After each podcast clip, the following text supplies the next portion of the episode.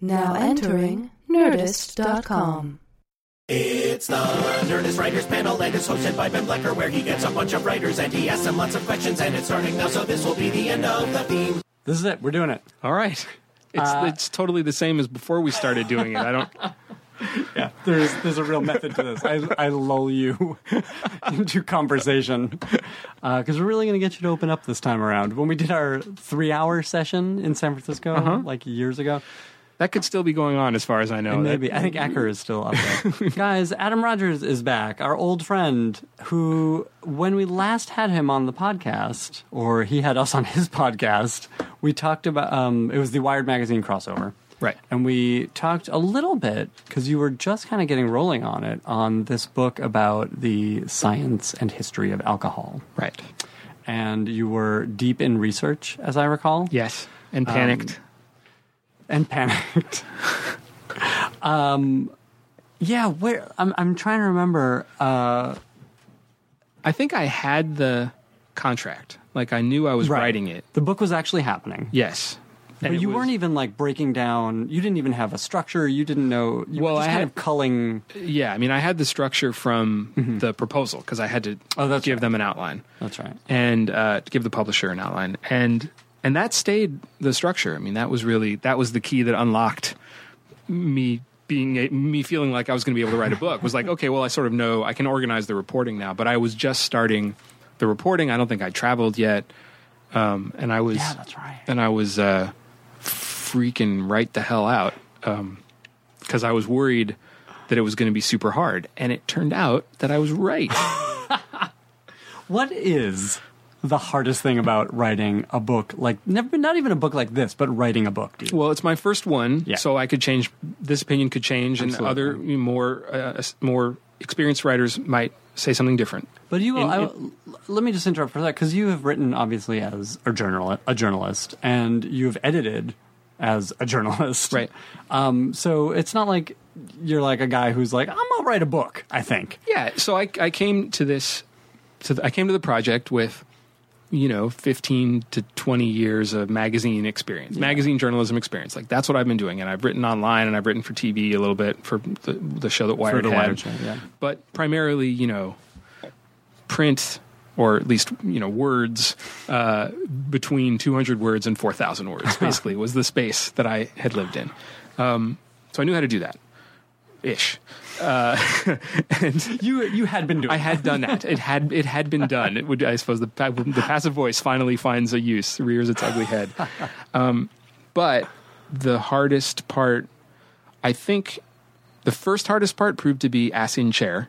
It's like sit down and type, man. You got to write. You got to write this stuff. You got to get it onto the screen, and it's eighty five thousand words. I think my first draft was probably might have brushed up against 100 and we knew that was way too Yeah. long but that was the, the first draft and uh, and then the the second part being once i had a draft that i was like this is as much of any this is as much of a, a book as i can make then getting the feedback on it and having the editor say basically like okay well good start Oh. you know here we go and i i knew um you know, when you turn in a first draft to an editor, to a supervisor, whoever your writing supervisor is, that's always the beginning of the journey, right?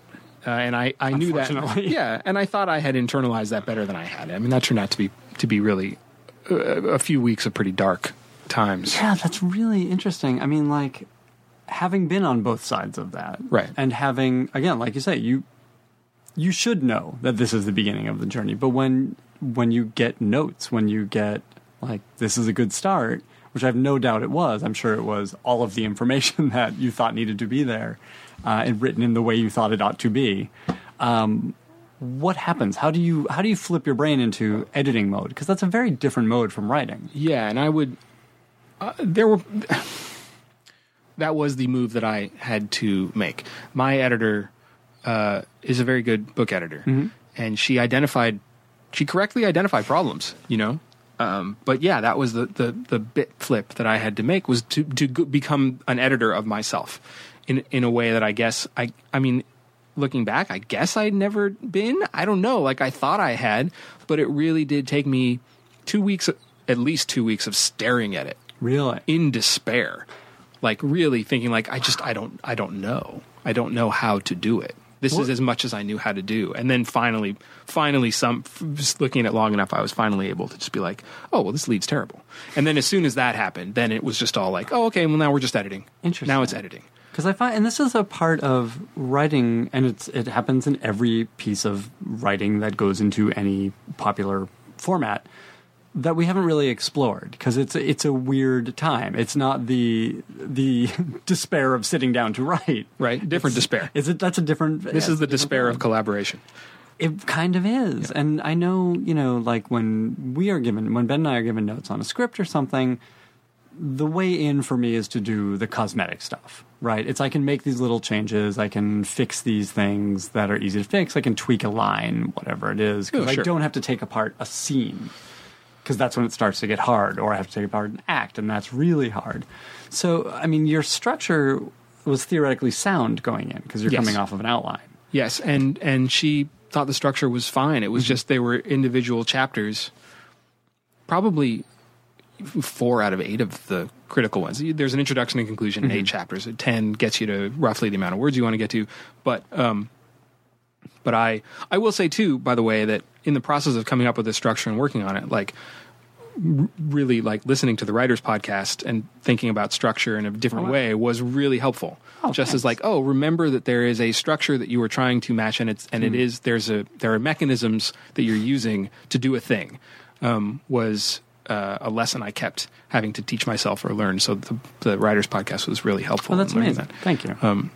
So Maybe I, I, should listen to it. they're they're great. Have you heard these? I have not. I'll send you a link. Thank you.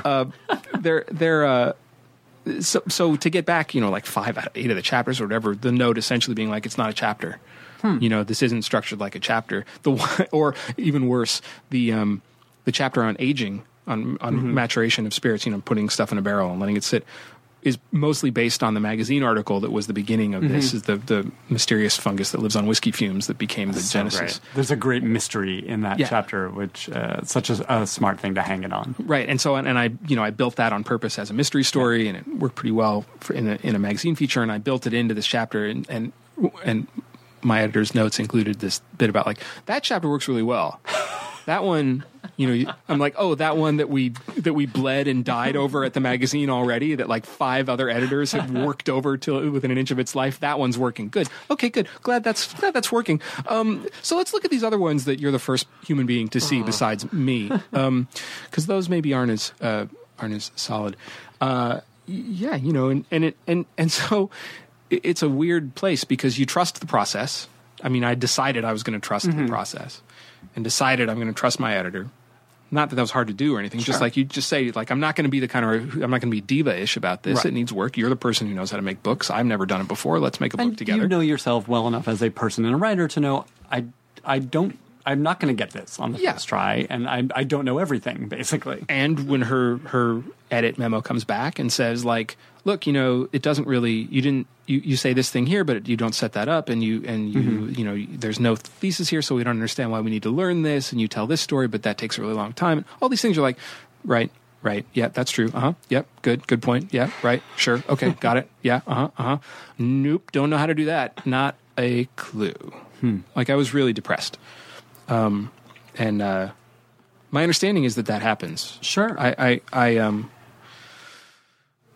one of the nice things about this process was that a lot of other writers who'd been through it already were really kind uh, and helpful and thoughtful while I was doing it in ways that I was really surprised at.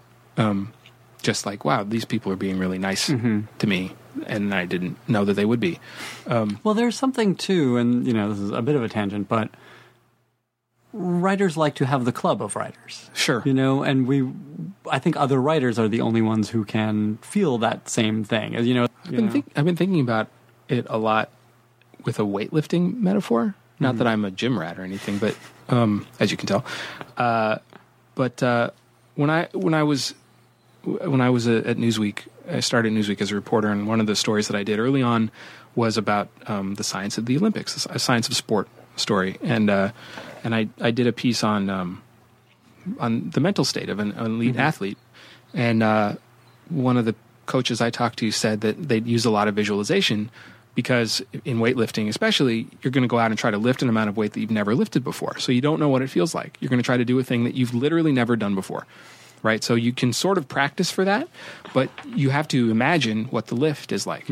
And I think similarly with writing, you can describe what it feels like to lift a heavy weight. But if you're talking to somebody who's also lifted that weight, then they, they know what that is. And and I think too, having now written a book, like I know what the weight feels like. The idea of writing another one doesn't terrify me in the same way as this one terrified me. It terrifies me in all new ways, but not that particular one. Um, let me let me interrupt for a moment and say that that metaphor. This is for the listener. That metaphor that Adam just gave you. the book is. This is how the book is written. Oh, Like it is so in your voice, and this is. A, listen, first of all, get the book. The book is called Proof. We haven't even said that yet. right. Proof. The science of booze. Yes. it is available. It is available and it is great. And you. it is so, you know, you may be scared off by science, as I am. Like, I am pretty dumb. And That's trouble. that is a that is a trolly lie. You should be no, ashamed of yourself. I, I have uh, trouble keeping concepts in my head. I'm not. I'm out of practice as a reader. It's, I've talked about this recently on the podcast. I am not proud of it, but the book is written in such a way where you have these weightlifting metaphors that help us understand the science that you're trying to explain uh, and are succeeding in explaining. Um, so I would urge anyone who understood that metaphor as applied to writing to pick up this book because it's full of that stuff. Uh, that very like in many ways it's handholdy. Yeah, yeah, yeah. But- that's science writing. You, you, that's that's the. That, I, I mean, the way I was trained. That is the Mm-hmm. that's the art of it. But it's I, and I will say there's an art to it. I mean, you, you do this so expertly, and I will tell you, I will admit this to you, you know, because Adam and I are friends, and I, I saw you a few months ago on this JoCo cruise, Mm-hmm. and we were with people who didn't know you very well, and I walked away with Todd Cooper Yes. saying, "That guy's great." He explains something to me, and he makes, and when I understand it, he makes it seem like I explained it to him. Well, that's the that's the the best magazine writers do that, and I wish I was better at that. we where do it in conversation anyway. uh, where you they, they make you, you you come in and you're like, right, that's a thing I already knew. I totally already knew that. Yeah, that's Uh, exactly it. And and honestly, that's how the book makes you feel going through it. Is like I obviously I came in knowing very little about this. I like alcohol. Sure. I know the minimum I need to know about you know what what is enjoyable about it and you know how it's made. Um, but to get into the real nuts and bolts of it and the oftentimes literal dirt of it, um, y- again, it's it made it, it, it was understandable in a way as if I had al- always understood it. I'm glad. That, Um, that is that was the point. We'll talk about that in a minute. But I want to talk about this again. This Right. tackling the rewrite. So, uh, yes. So I um, I was talking about the kindness that a lot of other Yes. writers showed me. Well, um, uh, a writer who writes a lot for um, for Wired came in for his. He was having a, a book event at Wired, and uh, it, it, the, it's, it was a book about hijacking. Hijackings in the seventies. The skies belong to us. Um, it's a, re- it's a really good book. Um, And uh, and I was saying, I said congratulations, and I'm I'm really happy for your success. And I said I'm really jealous, you know, uh, because because I I'm not there, you know, and I just and right now I just don't feel like I'm going to be, you know. And he said uh, he said, well, where are you? What's going on? I said, well, I just got the edits back, and he said, oh yeah, they're dark times, man. And that was it. That was all. And and it was like oh, you know, you're not the first person. You know, it's not you're not the only person. This, Right. They're dark for everybody. That helped a lot. Um, just that simple little little Sure. bit of like you're, it's you know they're dark times. They're supposed to be dark times. Absolutely. And- and it's were- in many ways starting from scratch, although it's not starting from Yeah, it's like I mean, for me, it really was. I feel as though I have given every ounce of my effort and ability, Yeah. and to find out to to hear that that was not enough was really it was really hard. And I, I look, this is in some. Well, it's a writer's podcast, so I mean, you know, we all know what level of whining Exactly. this is. It's like it's not like someone was hitting me with a shovel while this was going on. You know, I wasn't lashed to a mast Right. while this was happening. You know, I was sitting at a desk, right, um, staring at a screen. Uh, but what was on the screen wasn't working. Well, and that's that's what it is, right? It's a very specific kind of misery that you're like, yes, I get it. Uh, Things are good. Yeah. But this is a miserable experience. Um, I'm curious about specifically, you know, when when the editor comes back and says this is not a chapter, this doesn't feel like a chapter, or it doesn't have the structure of a chapter.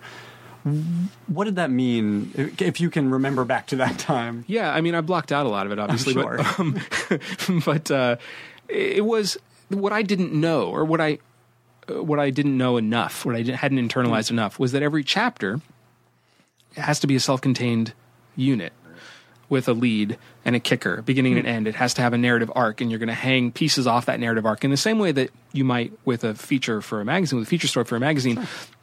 A, a critical difference being that a- as I said, I had lived mostly in the world of 4,000 words, you know, plus or minus, right? So the, my chapters are in the book are about 8,000 words. I was like, well, that's a whole different thing. That's the difference. That's going, you know, that's like just because you know how to write a half hour does not let you know how to write a feature film, Sure. right? Like they're structurally different. They they require different timing. They require different moves, and they were moves that I wasn't making. Um, and I hadn't and I hadn't shaped I hadn't shaped the chapters well enough. They hadn't there were the the the way that you got into the chapter didn't tell you anything about how you were going to get out of the chapter, which Hmm. was stupid to me because that's the first thing that I'm telling my writers. Right? Is Right. like, listen, it'd be great if your kicker could evoke the lead Right. because it makes readers think that you knew what you were going to do, you know, even though we know that we didn't. but Um, in approaching a longer piece, I can see where it wouldn't be the first thing you come to mind. and also because I was doing I was doing something in the book that I would always warn writers off of, which is that the the book is very survey. It covers and it's discursive. It covers a lot of different stuff and it goes in different directions. And and and some of the transitions, some of the section breaks are have a little bit of the vibe of like, actually, let me stop for a second. I just want to tell you this other cool story. you know, almost om, that's almost the transition. Is like, Yeah. actually, that reminds me of something really cool. And and I, you know, I don't think I did that. So, oof, I hope I got all those out. Um, But they do have. I mean, and and again, the book is not conversational, but it feels like a conversation. yeah, you know, and and that's why those chapter breaks do feel like. I guess they're not chapter breaks, but they're within. the- right the little the little section breaks, Yeah. Mm-hmm. which I use a lot of in the, in magazine writing too, as just to like, Oh, of course. take a, take a beat. Yeah. We're gonna do something else for a second, but then I was doing this thing with like, and then I'll come back to that thing I was just talking about. Sure. And then we'll take a beat and do something else, and then I'll come back again and trying to make that work over eight thousand words. And it had, and it hadn't in, in a lot of the chapters. It just, it just wasn't. One of the ones, I mean, there's a chapter on smell and taste, and the science of how we smell and taste things. Fascinating science. It's not completely worked out. It's very exciting, and it's and it has a lot of um, has neurobiology and metaphor. You know, it has it, it extends Sure. across human experience, and um, and I I had written I think the chapter that I kicked in was I basically sort of threw up my hands because it was probably uh, fifteen thousand words or something, and six thousand of them were just like me so far in my head going like, listen, I think I basically just have to talk about smell and taste for a little while here, and so let's do that. Yeah. Let me get this out. Yeah, and and it was like six thousand words, and I showed it to I I'd shown it to a, a friend, another a journalist who I kind of grew up with, um, and uh, and he said the same thing my editor did, which is like, well, you know, you're just gonna have to cut all that, right? Like that's just not you can't. No, like you can't do that. But do you do you cull that stuff and say what needs to be here, or do you just say that that was clearly all warm up for me? I needed to get that out of my system before I could get into the actual story that takes place in this chapter. Well, what it what it ended up what lived on from that huge, you know, that vast amount of writing was uh, was the very core of the science. And one because what I realized was all I really wanted to do was to get to one specific thing to be able to say. And I finally kind of decided like, well, I'm just going to say it Yeah. and hope that at this point everyone will come along with me. Right. 'Cause it was a later chapter. Right. It's deeper into the book and the arc because there's also that aspect. You're not just writing an 8,000 word essay, there's a serialization to it. You have to have momentum to these things. That's right, and that's why the the structure, you know, the structure lived. The structure was a powerful thing. Being able Mm-hmm. to being able to go back to the outline again and again. Um, you know, my equivalent of the note cards on the wall, right? Uh, um, Sure. was really uh, was really helpful.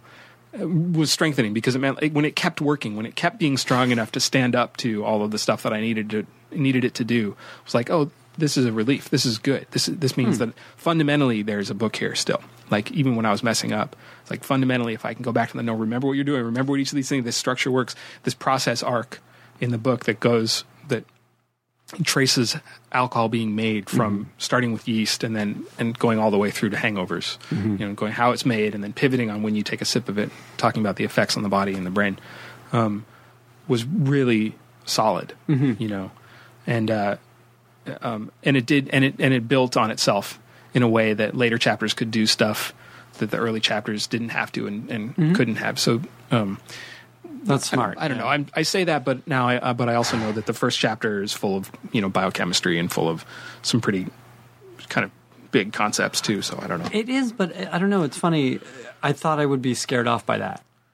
I, mean, I used every science writing tactic and trick that anybody ever taught me, right, to try Sure. to get that stuff, get that stuff in there, and some stuff, some tricks from fiction that I tried to pick up too. So all the metaphor work, right, and and and doing metaphors not not as the explanation, but after the explanation. So explaining the science and then saying, here's what it's like. It's like this. Because otherwise the metaphor gets in the way of explaining it. Like that's that Yeah. that's hard fought knowledge. You know, that's like that took me twenty years to figure out. Yeah, Um, and or- it's a, the book is a great lesson. And I mean, for as a writer, that is the thing that I took from it is like this is a structure that you can use to explain anything from science to emotion to you know Yeah, it's a big it's a big exposition dump in some Yeah, respects, right? But and it so never the- feels like it. And because like so all right we're going to do there's it's full of flashbacks and it's full of stories and there's there's you know the, it's like and that's when and then here comes louis pasteur right? Right. and you've heard of him. Well check this out. And then like you know and or here you know and here's or here's you know welcome to this pastoral place that has a terrible flood and there's a disaster. What are they going to do like all Or these here's things. the interesting personality who's running this place or discovered this and, thing. and that always had to be the the um the vehicle through Mm-hmm. which to tell any of the stories. You had to I had to have people doing something. Yeah. and that that I mean that's a fiction lesson too. It's a person doing something hard against increasingly difficult odds. Right, Yeah, and then either failing or succeeding at a critical moment, right? Yeah. And so it, there's all these stories that arc that way and then resolve, and arc that way and then resolve, and then intercut with exposition, with with just with science beats. The thing that I was I, I was trying to keep in mind um, you know Neal Stephenson's Baroque cycle. The um, so he wrote uh, most famously, still probably a Snow Crash, but Yeah. he, you know, he, but he wrote uh, but um, Quicksilver and System of the World and the Confusion. They're they're they're and then there's sort of Cryptonomicon is kind of a, a kind of a sequel to them also. So it's four two thousand page books. I mean they're enormous and they're basically about the history of economics and cryptography in the West. I mean they're these massive tomes on how we developed mod- the modern world and um, that's really tough stuff right? And that's really complicated. And the way he gets you through it is the instant the instant the very instant it starts to get even the least bit boring there's either sex or violence. There's a sword fight or a naked person. Right. um, i guess you'd call that the game of thrones approach now uh, and and so um, and they work. They're they're brilliant. They're just great. And i was really thinking like okay how far can i start talking about you know, alcohol dehydrogenase one versus alcohol dehydrogenase two before I have to get a joke in or a person or something like, like that's, you know, and that just happens again and again and again. And sometimes I, you know, whether it works or not is up, th- that proof is left as an exercise for the student, I suppose. Re- you know, a reader decides that, but that was what I was thinking about it. That's what I was trying to, to make work. Well, what, what you also do, which I've, I've, you know, I think I remember this in like, is his name, uh, the, the dinosaur writer, Gould? Stephen Jay Gould. Stephen Gould. Yeah, Uh-huh. yeah, Stephen Jay Gould. I remember getting this from his books that even, you know, the microbe is a character. Uh, Yeah, yeah, that yeah, guy totally. has an arc. Yes. yeah, that's absolutely right. Um, you know, the, uh, the, the, the, the, the, the subject, Yeah. right, becomes, the, the, becomes the object in a way, right? Like the, that becomes a character, is doing something, is having, there's, Yeah. there's some action there. Uh, and there's an emotion there. There's there's a journey that's going to happen, and whether we're putting emotion on it or it's there because of the momentum of the storytelling, yeah, but this is you're invested. it's a tricky thing about science writing though too because then you, you end up falling into it, it becomes possible to fall into a trap of telling just so stories where you're doing something that's that's um, anti-scientific right? Where you're, you're telling a story where like you tell a story that involves evolution and you ascribe desire to evolution or a Right. direction to evolution for example. And um, and we get into let's say frank and open conversations in my office about that sometimes where we're like look evolution's not a vector. You know it mm-hmm. doesn't have a direction. There's no up or down in evolution. It just happens in response to changes in the environment. So you know you can't so you don't want to make evolution the character because ev- then if you do evolution has to want something right? Yeah. evolution has to have a desire that's being vexed in some way that it has to get around and you go like well now you're telling a story that is not the right story to tell because it's it's not true mm-hmm. um, Well, I guess it's then that that fungus is uh, being there, right? It's that character, oh well so yeah that's interesting right? He's actually. going through, and you're invested in the journey. And what I another of the things that was in my head was Forrest Gump, Sure, because it's like a modern being there. A modern, sure. That's giving Forrest Gump quite a lot of credit. Absolutely. Uh, because I was like, okay, booze is present at all of these significant moments. Mm-hmm. I will tell you about the significant moments through the lens of what booze was doing there. Right, and that was a you know, so I can Hmm. That's get funny. so I can get Yeah. to the I can get to the moments by saying that like, you recognize, Right. you as a human who lives in the world recognize. yeah, exactly. Uh, that's very interesting. That implies um, that, and and I would assume, and we may have actually talked about this last time, that there was a lot of thought about who the audience for this book is, or would be. Oh, yes. I did think about it a lot. I started to think about constituencies. Um, so, you know, in, politics, right? Your constituencies are the people you represent. And I was trying to figure, because I thought uh, I have a lot of constituencies. I have a lot of people who I am trying to accurately reflect and represent, and people who I would like to to like this book to appreciate it and to think that they were accurately represented uh, in in some important way.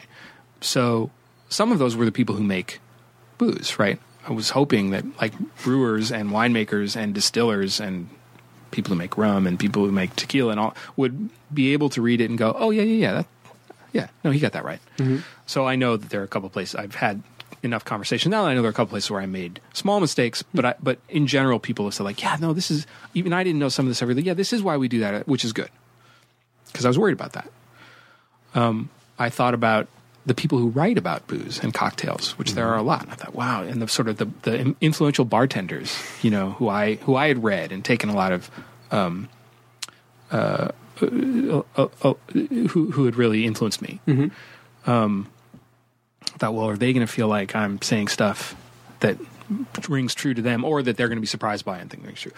Scientists, the people who are doing the work, you want it, I wanted it to be right. I wanted to be accurately saying this is the state of the science. This is how they're doing. This is what these people are like, and this is the kind of work that they're doing. Um, and and science writers too. You know, I wanted to. I, I was very conscious that I, I was trying to join a club.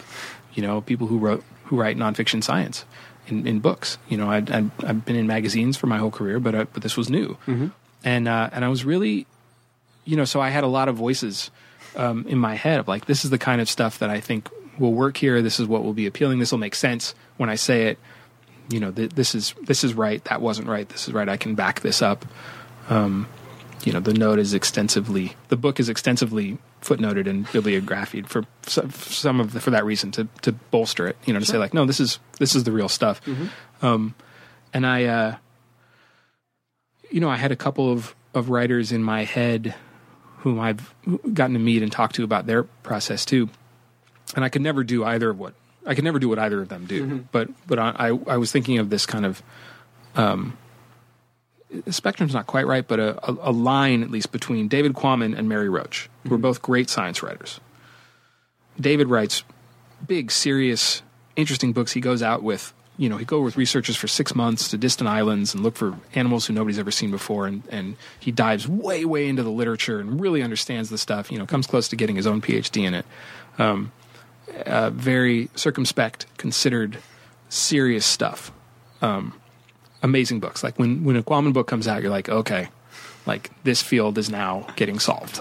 You know, and Mary also deceptively, you know, deceptively complicated, but writes in a super conversational. Come along with me on this journey, um, which will be fun, and I will note funny things that happen along the way. And when you when we get to the other side, you will actually know kind of a lot of science, even though you might not have even noticed me putting the stiletto in. You know, um, and very fun. And she's a very she's she's you know she sort of plays a character in the in the in the book of like I don't know anything about science, but uh, let's go check this out. Which isn't she's not like that at all, right? But that's sort of the, her character in the book, and she's in the books very much. It's like we got to do this amazing thing, you know. And so whenever I got to a problem I had to solve in the book, right? Like how do I want to do this? I would I really would think like, well, what would Quammen do, and what would what would Roach do? Like how would they do it? Interesting. and because I, would never be able to do it the way they did it. Sure. But just to try to find some, Yeah, absolutely. um, some calibration. And this is a great writing trick. I mean, Yeah. you're you're stealing without stealing. Yes. Well, so I, and I, it was it's and here's where the actual theft is. The actual theft is from the line in the David Mamet movie Heist Mm-hmm. uh, with Gene Hackman, where they ask him, "How do you come up with such amazingly complicated jobs?" And he says, "I try to imagine. I try to imagine a smarter man and ask myself what he would do." I think that's the line. It's close to that. Yeah. And it's that thing. It's like, well, what would a good writer do? All right, I'm going to do that. you know, like if I were a good writer, this is how I would try to do it. So I'm going to try to do that, like a, like a good writer might. Uh, it, it's funny hearing that described, and I think we did talk about that before. But the the character that is you that comes across in this book, Yeah. which is, I mean, it's certainly not the Mary Roach, um, and it's not the, it's not super academic either. Right. Um, it feels like I'm being led by an inquisitive guide. and he doesn't show up that often. No. I try not to have him show up. Definitely I not. tried not to have him show up at all. Well, and, that, and that's work. the thing. It's you know I don't think I know you any better having read the book. I know what your interests are, though. Yeah. I mean, I, and and I think that's what's interesting. It's this guide is has the same questions I have, and I think that's a strong way to lead someone through a That book. that is what is that's what's supposed to happen. I mean, again, like I, I'm, it's weird because I'm being sort of theoretical because I don't know if this was completely successful. But I do this. This is certainly uh, this is how we do the front of book at, at Wired, right? The, the little 200 word, 300 word items in the beginning of the magazine at, at Wired is every one, every sentence if we're doing it right, contains an implicit question. It makes the it, you, you're forcing like you force a card in a card trick. You're forcing a question into the reader's mind mm-hmm. that then the next sentence answers. And so you, you it, it has the effect when it when when done right, it has the effect of pulling the reader into the story because you you get this thing of like, but that would mean oh yeah, right? like as you're reading it, like absolutely. oh I see. No, but wouldn't that? Oh no, that's a good right. That's that was that's what that would mean. And sometimes it really sometimes it's natural. That question naturally does mm-hmm. arise.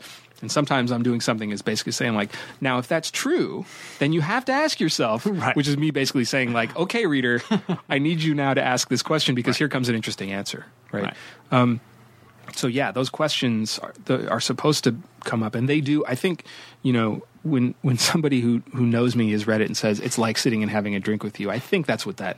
I think that's what that is. I think I also don't always think it's a compliment. I think in your case, but I don't. I don't always think. I think it is definitely a compliment. I mean, it is like I say, it is the guy asking the questions that you want asked, Yeah. and and that is that is in many ways a, a hallmark of good writing. I mean, that's how we can tell good writing from bad writing is when a sentence is not suggesting the next sentence or suggesting a question that leads to the next answer. I, I guess I would say here's how you a, a good way to analyze that mm-hmm. thought is the converse certainly proves it, which is to say if you're reading something and you go, well, wait a minute.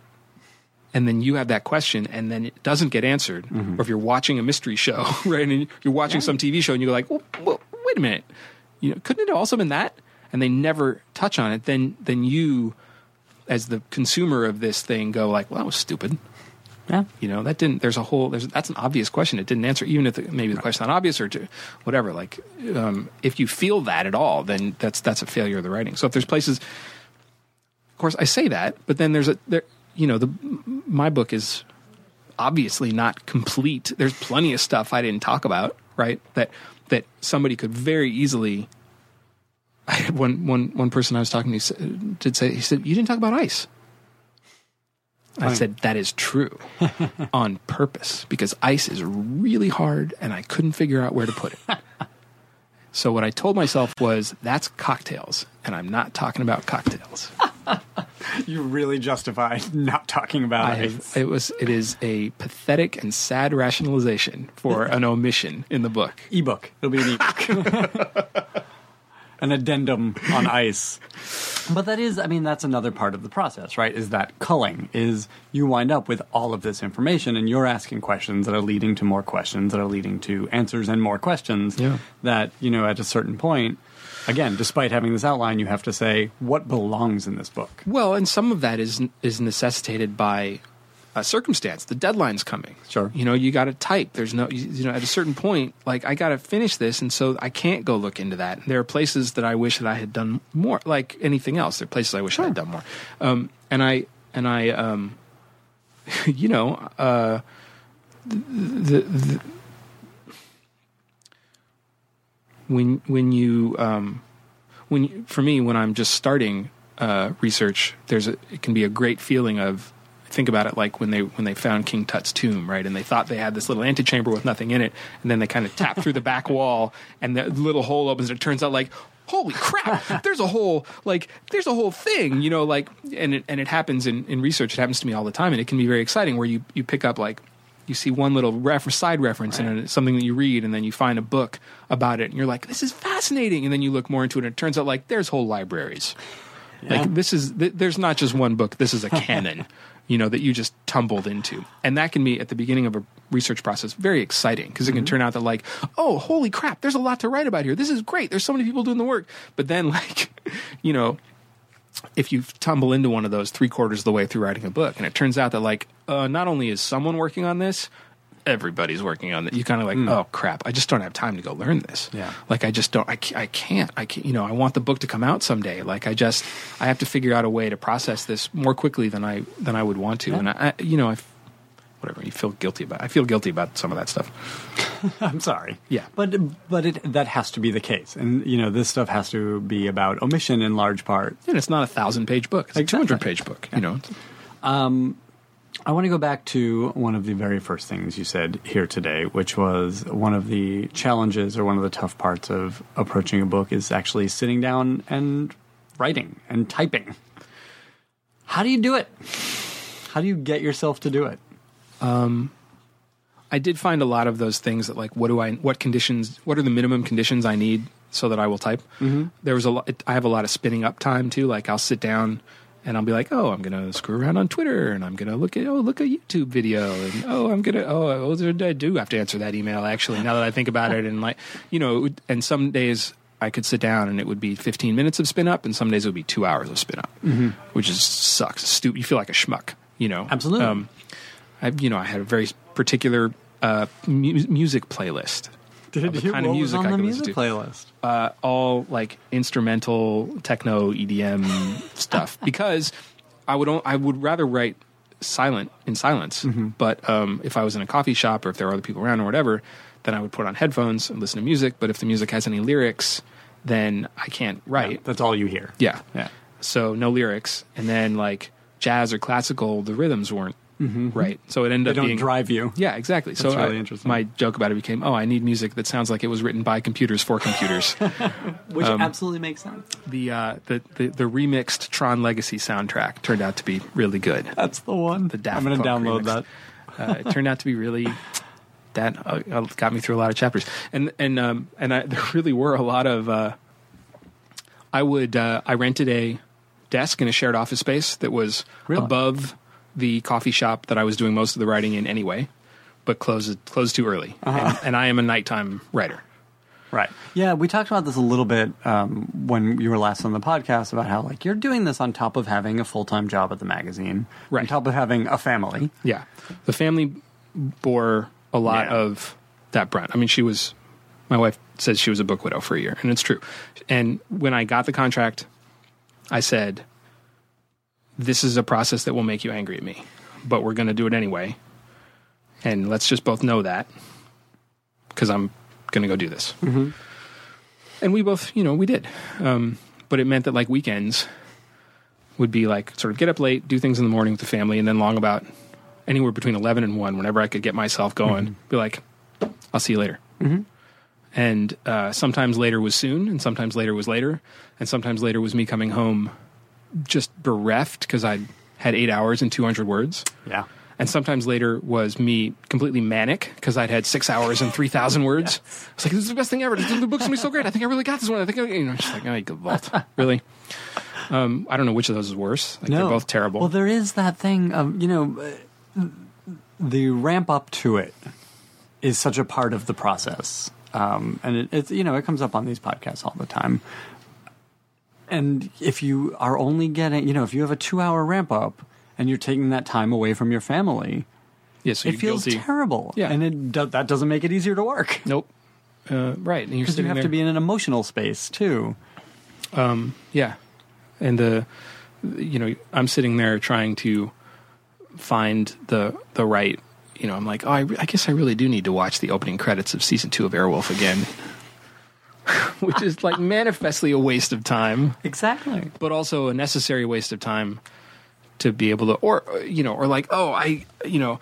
I want to write that one sentence, but but figuring out what to put in it, that one fact is going to take me an hour and a half of aimless, you know, Google searching or whatever. Mm-hmm. And all that stuff is part of the process and important, but also makes you feel like you're not really engaging in the process while you're mm-hmm. doing it. And I, and I would sit there. There were days when I would get there and I would park my car and sit in the car for like t- like not ten minutes. It wasn't a long time, but just completely like fuck. like I don't know how.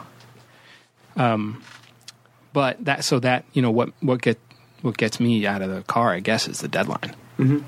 It's like, well, you got to write it. I mean, they ga- they gave you money, and you told them you'd have it by a day, and that day is coming. Did I? I don't. I, don't, I think I told you this story offline, but I'll tell you again because it's being recorded now. Probably. Maybe. Fingers crossed. I don't remember which chapter. I don't remember which month this was, but it was it was like the 10th of the month where the book was due on the 30th of that month. And I had a call with Clive Thompson, who is a brilliant writer, writes for Wired. He's a columnist. I edit his column at Wired and I edit his features and he um, he has a book called Smarter Than You Think that's about how the internet changes the way people think and act. Really really smart guy and i've known him for a long time.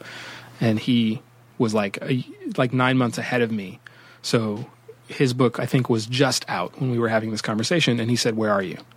And i said uh, i got about a chapter and a half to write plus the conclusion but i know what the i know what's in them and the last half of this chapter i, I know i structured out is fine and mm-hmm.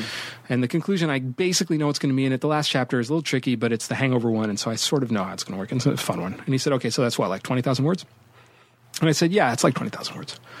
And he said, "When's it? When's it due?" And I said, "You know, the thirtieth, end of the month." He said, "So twenty days." And I said, "Yeah, yeah, I guess that's right." He said, "So twenty days, and you have twenty thousand words." I said, "No, yeah, no, I guess that's right." And he said, "Let me say that to you again. you have twenty days to write twenty thousand words." And I said, "Clive, I got to go." I hung up the phone. I went into my boss's office and I said, "So I'm fucked, and I got to go." Uh, so I'm going to hand off some work and uh, I'll see you in a couple of weeks because I got to go. And what, were you able to drill down? Like, that's the time. You got to do it. You know, it was actually great because it was the first time when I, and this was stupid because I should have been doing this all along. And I mm-hmm. kind of was. I budgeted the time and the whatever, but the whatever, and you can. And so the thing, but now it was like, you got to write a thousand words a day for the next 20 days. And if you miss that mark, you have to write that much more the next day. So Yep. only wrote, four, only wrote 500 words today. Okay. You got to write 1500 tomorrow. Or you wrote 2000 words today. That's good Yeah. you can breathe a little bit. So if I finally, it was really crystallizing. Yeah. Now it this was very tangible at that Yeah. point. now this was you know then I wrote stuff that then like didn't work. Obviously, like this was the first. Right. I think that was the first draft. And yeah, but but still, it was like okay, well now I get it. Now I get. I, now I have a job. Now it's a job. Yeah. Um, and- Absolutely. well, and it gets it's the, the other bargaining was about booze too, mm-hmm. because I couldn't write at all if I had anything to drink. really? Yeah. Just nothing. Like three sips. And I'd be like, I'm done for the day. Gonna knock off, I think. So I couldn't. That's hilarious. I was like, well, okay, so I'll have I have that bottle of whiskey I really like, so I'll have a glass of that when I get home Nice. if I finish. You get, yes, it's a reward system. Um, that's funny to hear, though. I mean, so much of, especially the the one chapter, is sensory, right? Yeah. how do you not take a sip and then say, here is what is going on Yeah, it was- emotionally in the sensory way, and then here's the science of it. I, I separated that out like like any reporting. Mm-hmm. You know, like that that just became sort of people have been teasing me a lot about like, wow, the research must have been a lot of fun. And you're like, yeah, okay, I get it because of the drinking. Uh, but um, but like, you know, um, there were actual case. There were actual instances of I am drinking here as research for this. is What this feels like. I wanted to have a lot of descriptions. Uh, very. I wanted really visceral descriptions of smell and taste because um, it's one of the things that only print can do. Mm-hmm. Uh, other media can't. Um, you know, TV they can Yeah, sort of say like it smells like pine in here, but it doesn't work the same way as when you when you see it in print and and I can describe how something smells and tastes and try to find words that will evoke will be evocative yeah. for a reader. So I, I tried to do a lot of that because you, you you get to when you're writing about food and drink. It's a it's a nice bonus. Yeah, I mean that that kind of writing is all through the book, and that's that's what I really admired in it. Is you know, we're so in it, we're so it's so evocative. Uh, whether it's the flooded basement Yeah. or you know the taking a sip of this thing, it, was- it was really well done. Those are like those are reader rewards too. It's like okay, Yeah. reader, now you get to take a drink. That is At least true. metaphorically. Well, I think I tweeted this, I, and I don't know if you saw, but I was reading. It was the not even the chapter; it was just a section on bubbles. Yeah. and I had a beer.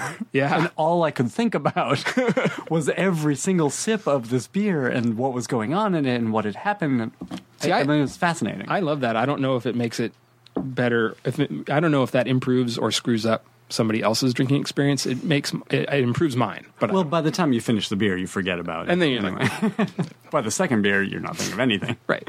Um, I want to talk about, you know, we have discussed, and I think, you know, you mentioned this offline, but you also mentioned this, I think, the last time we talked about the Hangover chapter. Yeah. Um, and how it really was meant to be a bit of a reward and a bit of Mm-hmm. something to rope it, rope people in because it's it's fun and it's interesting and you know it's very relatable.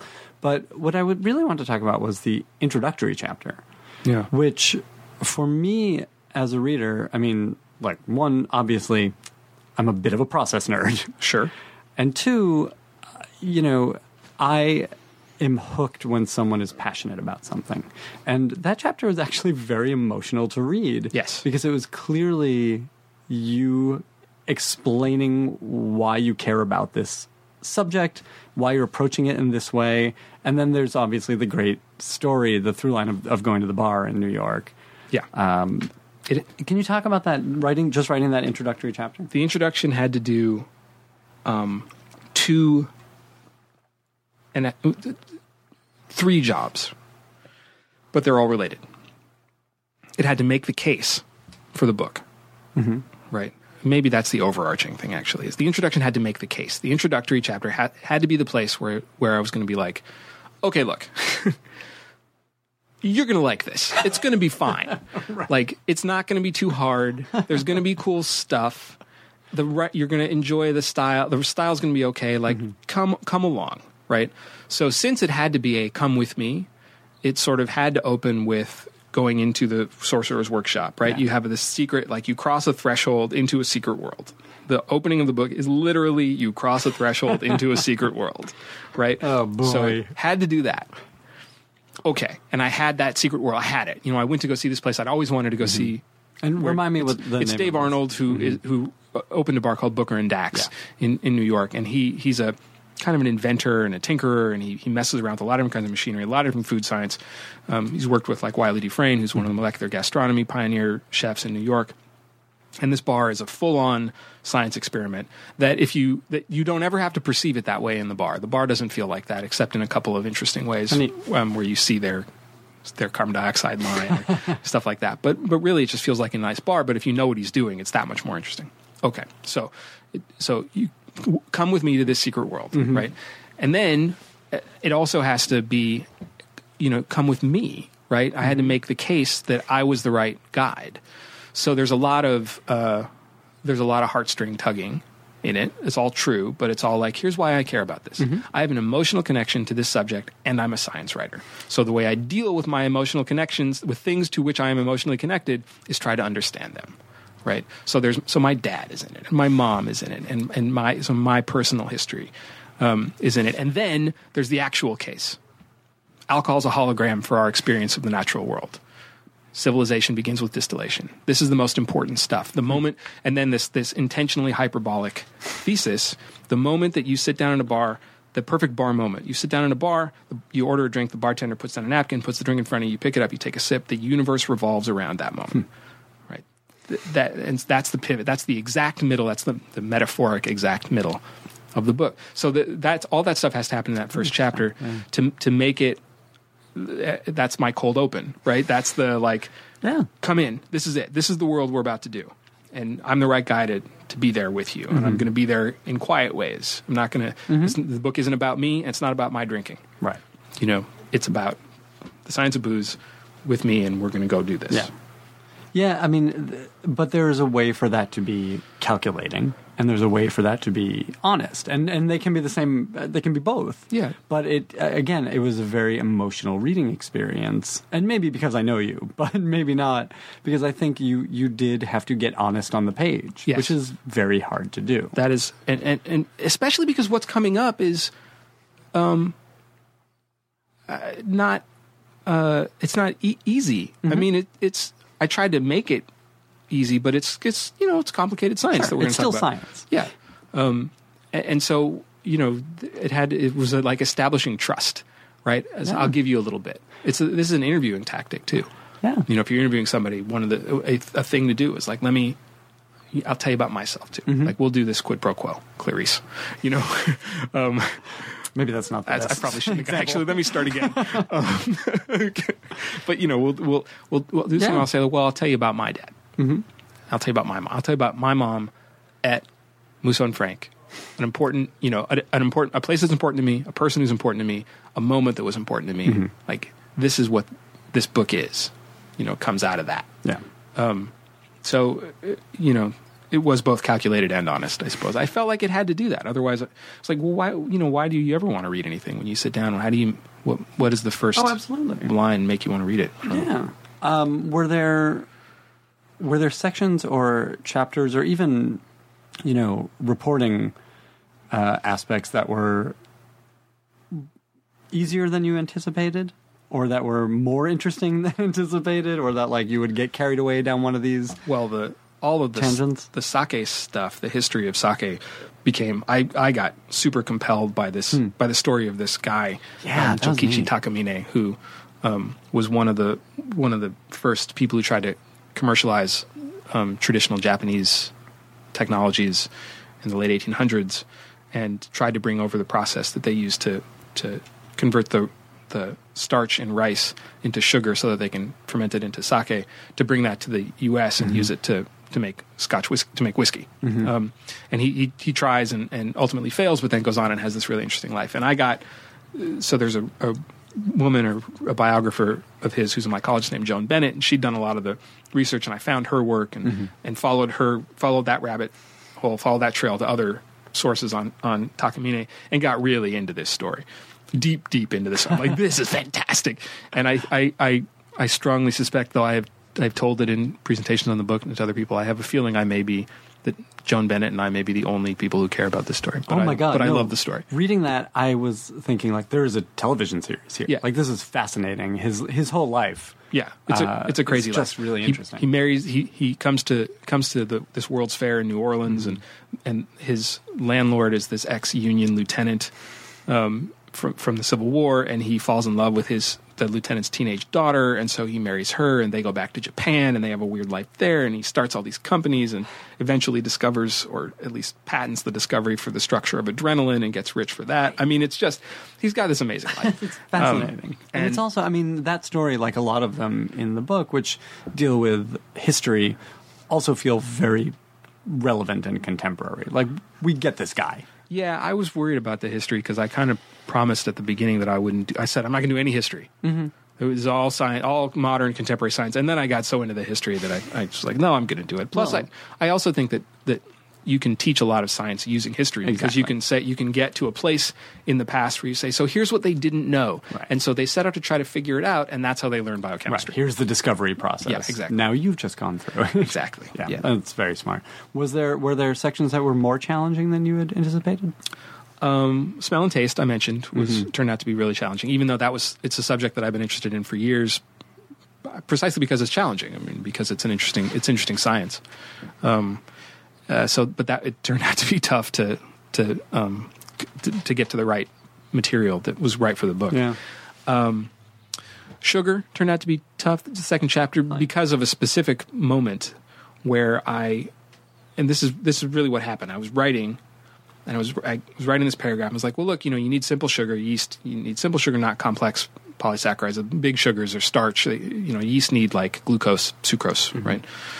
And uh, and and so you want what you really want is you as a sugar source you want something that has a lot of that. So you could use honey maybe but you want something that's easily accessible and that has a lot of interesting flavors and that you and that is is uh, you can manipulate in if you're doing the agronomy on it if you're the, if you're growing it you can manipulate and grow a lot of different strains of so that it has different uh, different examples of it. You know, what you really want here is a grape right? And then I started typing the sentence so grapes and it was like, ah, crap, I don't know anything about grapes. How do you get to that? I don't know. It was really stupid. hilarious. So it was like, well, that's a week of reporting. Like, Yep. see you later, book draft. I've got to go. that would have been one of the earlier trips. It was stupid. I, I can't. I can't. I can't say anything other than it was stupid. That it, is really great. It was because I think because in my head I sort of was I was focusing a lot on distilled spirits on on whiskey Mm-hmm. Yeah. and stuff like that, and so I hadn't come. I kind of hadn't circled back around to wine, you know, and and so I went off and like called a lot of people and researchers who work on grapes and like you know tried to go see some one of the big r&d labs at, at one of the big napa wineries and they were like yeah you seem like a nice guy but no that's all secret you can't come here Um, but but you know it was it was stupid but it was te- like i really i i typed half the sentence and realized i didn't know what the second half of the sentence was So grape something. grapes probably. tk tk tk Well, there was. It's funny. I mean, in the way you describe the preceding paragraph is almost how exactly how it is in the book. Yeah. And I remember, I like, I actually highlighted that section because it's one of those great instances of like, you are holding my hand through this.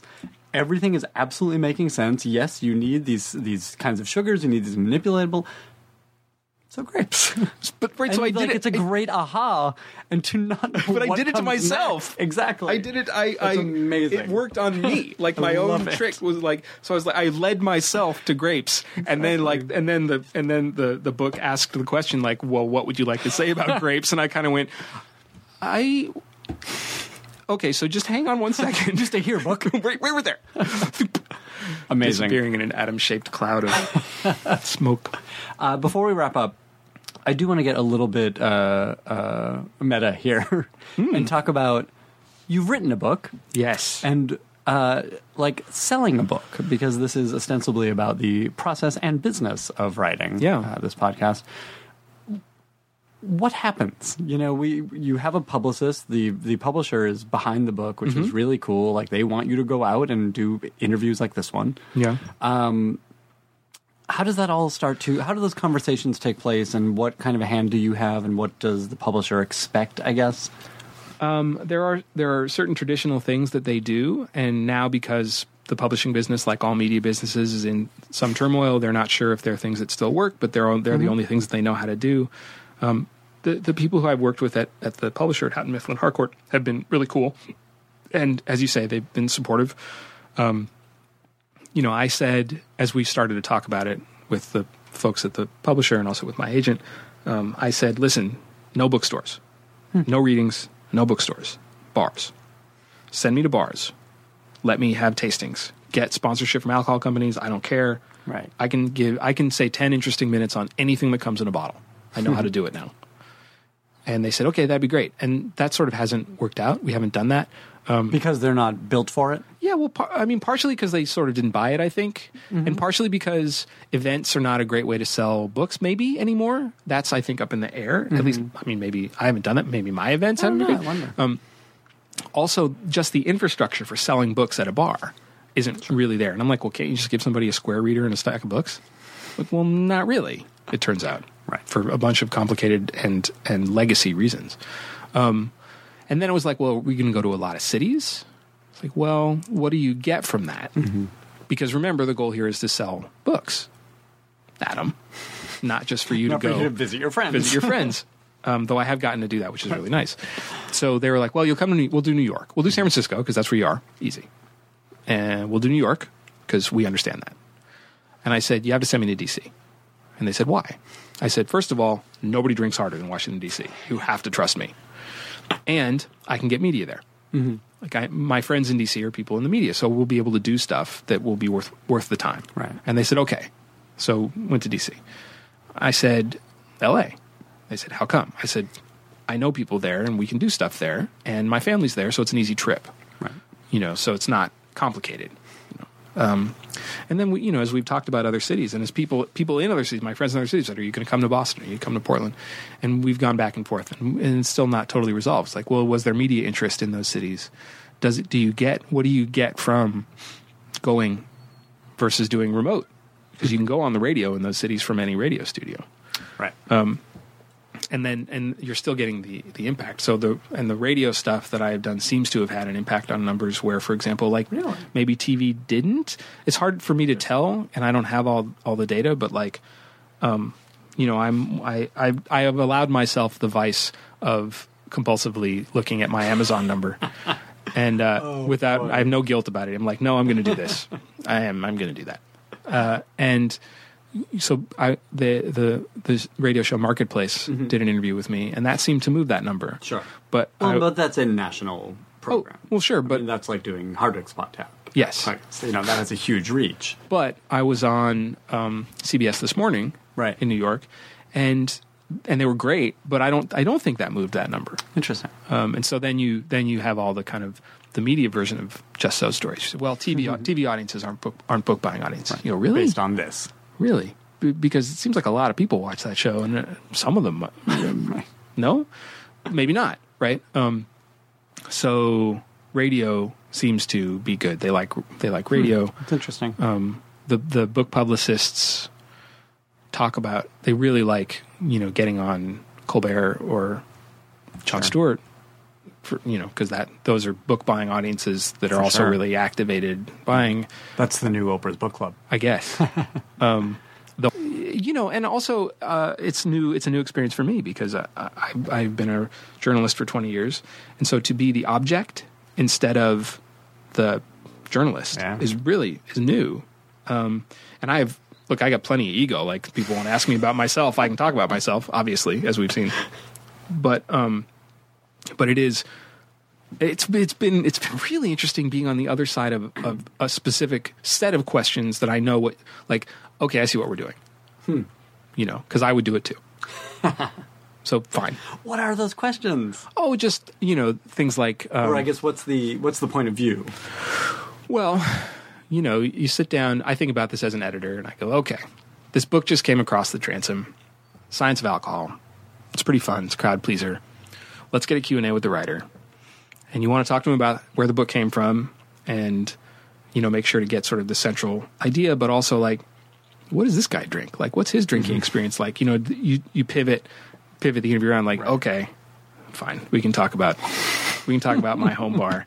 I'm willing to i like talking about it. It's not what the book is but you got to have something to say you know if you're the publication um, and you're going to do more than just a little squib on on the book. Um, so i totally i, I totally get it then it's uh, but it is interesting being on on the the the receiving end i guess Oh, of course, of course. Uh, all right, before we wrap up, what are you watching on television? What are you reading? What are you? Are there movies? Do people go to movies? not i i love arrow which is i know sort of weird but i like superhero stuff and i think they do a really nice job they do. a good job. um, i watch many of the usual suspects. I watch mad men and game of thrones though i'm increasingly not sure why. What am i supposed to be getting show? What am i supposed to be what are you trying to tell me other than nobody is safe and people and life is hard? But i still but i'm still watching. Um, i just started watching penny dreadful. How do you like it? I'm willing to stick with it for a few, see what see what they're doing. Yeah, it's Um, push. I feel like it's pushing the right buttons in me anyway, uh, and doing some interesting takes on things I've seen before. I've only Um, watched a couple. Yeah, me too. Just like okay, well, I'll see. Uh, you know, you get your. You, I'll, I'm, I'm in for six. Let's see what happens. Um, let's see. I'm f- I'm forgetting a ton of stuff. Uh, Well, it's a weird time, so it's hard to. Yeah, because a lot of. Louis. Are you watching Louis? I I've only watched a couple of episodes of Louis. I'm not as Oh. obsessive. I know that uh, like all everybody who comes on your show, that's the one. They, well, they always forget to mention it because it's such a quiet show, Hmm. despite how good it is. Um, watch a couple. Let us Okay. know what you think? I'd be curious. Okay. Yeah, I I know I oughta. Uh, um, um, um, you know, uh, so I watched Justified because duh, but um, but also there's this show Longmire. Have I talked to you I about that? really We- like Longmire. I like Longmire. Have we? Ta- I don't think we have talked about Maybe it. Maybe not. Maybe maybe just we just we parallel tracked it. I think it's a good show. It is a good show. It's Uh, really likable. Katee Sackhoff, thank goodness. And um, I read one of the books. oh, really? Yeah. Isn't it good? No, Oh. I did not enjoy it. That's a bummer. Um, Because it the was- show has this great lived-in Uh-huh. feel, like it's northern exposure in a way. Yeah, uh, I think that the book did not work for me because I had watched the show and the book is first person narrated. Oh, so it's him, it's Longmire's Yeah. Walt narrating it, which is like, no, no, that's too far in his head. He should be a little bit uh, reticent. Like that's the whole point of him is nobody can get into him Mm-hmm. Yeah, because he's a cowboy. He's a cowboy. It's like, mm, no, That's cowboy really narrating. funny. So I like that show. Except I do, I uh, having Lou Diamond Phillips playing Tonto is a little bit off for me. I know. It's, it, it strikes the wrong note.